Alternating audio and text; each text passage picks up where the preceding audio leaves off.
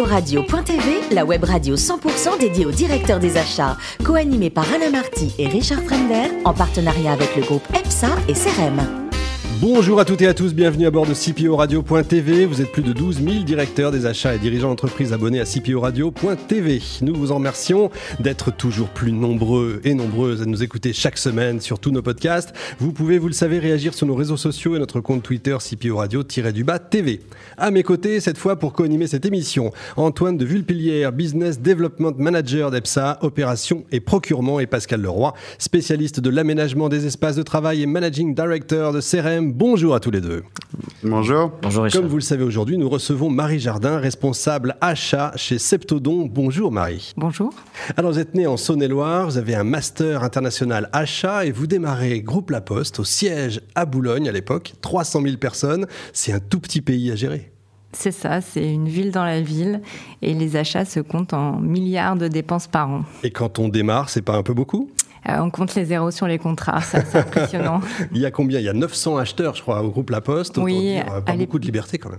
Euh, pas beaucoup de liberté, effectivement, mais bon, ça fait partie de ces grands groupes très structurés et qui étaient déjà, les, enfin, il y a une quinzaine d'années, très matures en achat, avec effectivement une segmentation par, euh, par famille et chaque acheteur avait son portefeuille à gérer. Et du coup, pour vous, justement, pas beaucoup de liberté, donc vous allez rejoindre un de vos fournisseurs, je crois, Fréquin, les poids lourds, 6 ans de poids lourds, avec ses codes, avec un monde extrêmement masculin, on imagine en tout cas. Tout à fait, masculin et technique.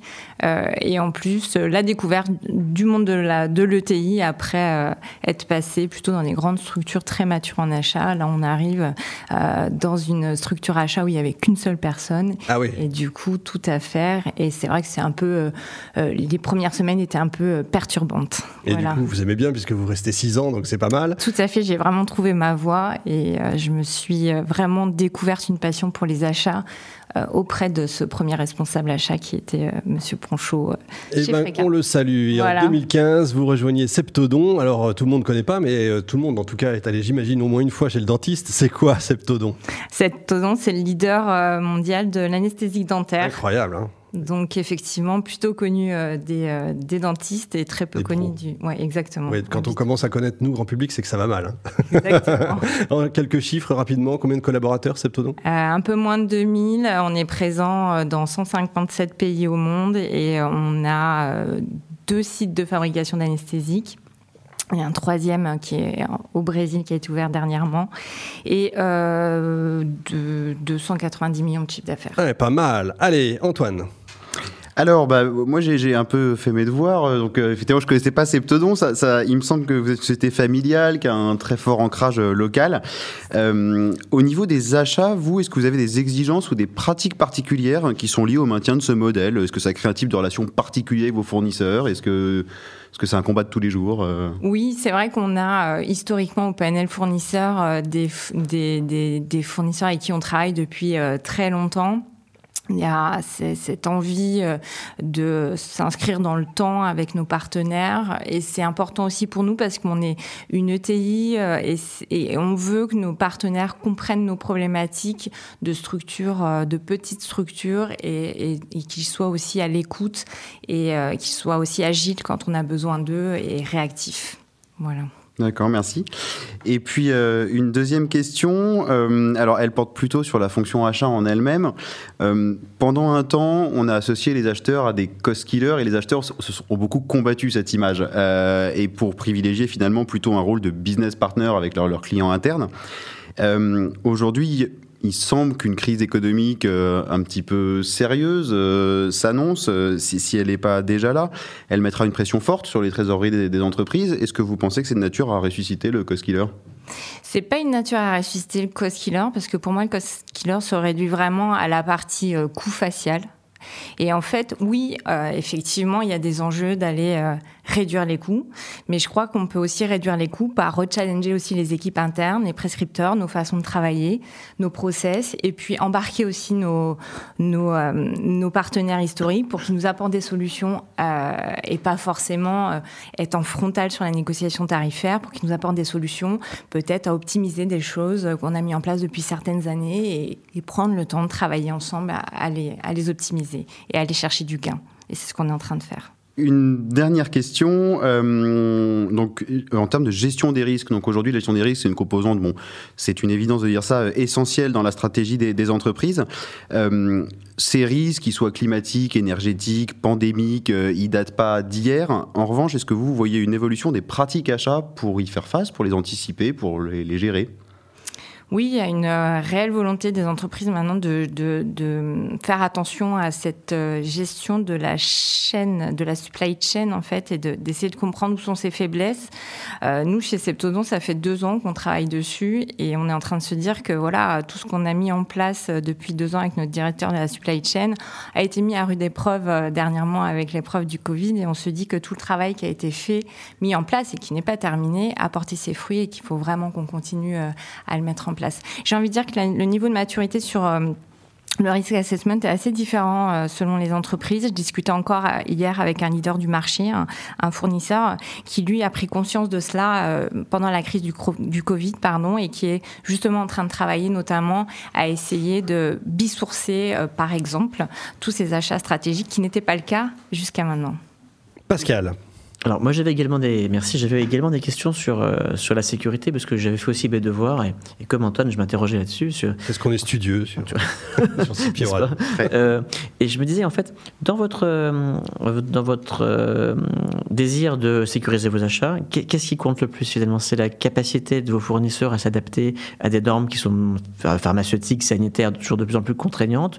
Ou est-ce que c'est plutôt la, la, capacité à vous fournir dans le temps avec une attention particulière sur euh, leur rentabilité financière, sur, euh, sur leur propre solidité? Qu'est-ce qui, qu'est-ce qui vous Alors aujourd'hui, ce qu'on attend de nos partenaires, c'est euh, et dans notre stratégie en fait, on a, on a déjà nous identifié où étaient nos faiblesses, de travailler sur le fil conducteur. C'était, on a pour nos achats stratégiques plusieurs fournisseurs, c'était déjà mis en place. Néanmoins, on ne travaillait pas forcément avec toutes leurs usines de fabrication. C'est de comprendre où est la capacité de production, où ils en sont sur leur capacité de production sur l'usine, par exemple, qui nous fournit nos composants primaires. Qu'est-ce qui se passe si un de leurs gros concurrents, euh, une usine s'arrête? Euh, parce que euh, problématique climatique, est-ce qu'ils sont en capacité d'absorber, par exemple, les volumes de leurs concurrents ou pas? C'est tout ce travail-là qu'on a fait pendant deux ans, essayer de comprendre le marché, comment ça fonctionne chez eux, et d'adapter en fait nos qualifications d'usine en fonction. Voilà. Ah, très intéressant. Et alors, quelles sont vos priorités aujourd'hui en termes d'achat? Alors, la priorité en termes d'achat, c'est de continuer euh, justement ce plan euh, de risk assessment qu'on a euh, débuté il y a à peu près deux ans.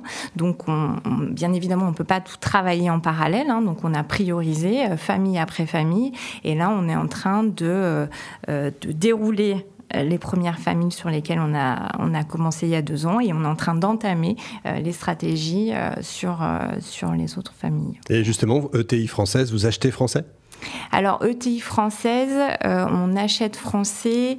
C'est pas toujours vrai dans le secteur de la pharmacie, enfin du, laboratoire pharmaceutique. Pourquoi? Parce qu'aujourd'hui, notamment sur les API, hein, les substances actives, en fait, il faut, il faut avoir euh, des CEP, enfin des, certifications euh, spécifiques. Et en fait, il y a très peu de fournisseurs au monde qui, qui ont ces ces typologies de certification et euh, ça limite euh, voilà ça limite le choix et en général on essaye de travailler euh, avec des avec des fournisseurs qui sont proches de nous mais proches de nous plutôt à, l'échelle européenne. Européenne, Pascal. Alors, dernière, euh, dernier questionnement que j'avais, c'était, euh, on, a, on a tous traversé une crise un peu particulière qu'on avait, qui était un peu inédite, qui a bouleversé nos habitudes de travail, notamment donc avec de, du télétravail qui devient une règle un peu partout, euh, de façon plus ou moins importante. Comment est-ce que vous avez fait pour, au niveau des achats pour vous organiser et y faire face? Est-ce que vous avez encore plus digitalisé vos façons de, de communiquer entre vous? Est-ce que comment est-ce que vous faites pour garder cette synergie que vous, vous semblez si bien si bien insuffler? Alors, ce qu'on a mis en place euh, pendant la période du Covid, où effectivement toute l'équipe achat était euh, en home office, on avait un rendez-vous euh, quotidien qui était à 10 heures. Ça laissait la possibilité à mes collaboratrices qui sont mamans d'organiser la journée avec leurs enfants et ensuite, voilà, d'être disponibles pour nous pour la journée septodon. Et on avait ce quart d'heure, je dirais, ouais, entre un quart d'heure et 20 minutes, ça dépendait un peu des angoisses de chacun, en vidéo. C'était important de se voir et on échangeait. Et l'idée, c'était vraiment voilà, d'expier un peu euh, euh, toutes les, craintes et, de ne pas avoir de tabou sur euh, euh, les, euh, les, problématiques liées à cette gestion d'incertitude liée à, la crise. On, pouvait en rire, parfois c'était moins drôle, et puis après, l'idée c'était de dire ben, je suis là, on va couper la caméra, et puis je suis disponible via les outils dans la journée si besoin, et on a continué à travailler comme ça. Et ça, ça a été vraiment une très belle expérience. Marie, vous êtes née en Saône-et-Loire, je le disais tout à l'heure, vous aimez le Bourgogne? Oui. Forcément, c'est obligé, c'est dans l'ADN, c'est obligatoire. Ah, j'ai eu le palais formé comme ça, oui. Bon, alors il paraît que vous êtes championne du monde des lasagnes. oui, c'est vrai que c'est ma recette euh, favorite. alors, on veut la recette.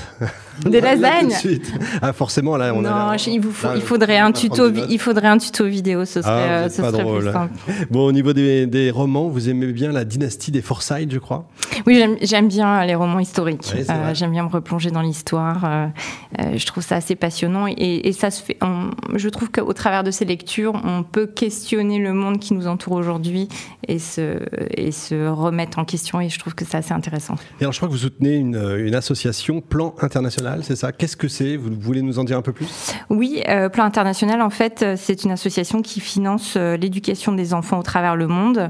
Et ce qui est assez intéressant avec cette association, c'est qu'en fait, vous parrainez un enfant et cet enfant, en fait, vous le connaissez, vous échangez avec lui, vous lui écrivez et vous pouvez le suivre tout au long de sa scolarité et, par des échanges de, de, lettres ou de courriels. Et, ça, c'est important. C'est très sympathique. Merci beaucoup, Marie. Ne changez Merci rien. À vous. Formidable. Merci également à vous, Antoine et Pascal. Fin de ce numéro de CPO Radio.tv. Retrouvez tous nos podcasts sur notre site et suivez notre actualité sur nos comptes Twitter et LinkedIn. On se retrouve bien sûr mercredi prochain à 14h précise pour une nouvelle L'invité de la semaine de CPO Radio.tv, une production B2B Radio.tv en partenariat avec le groupe EPSA et CRM.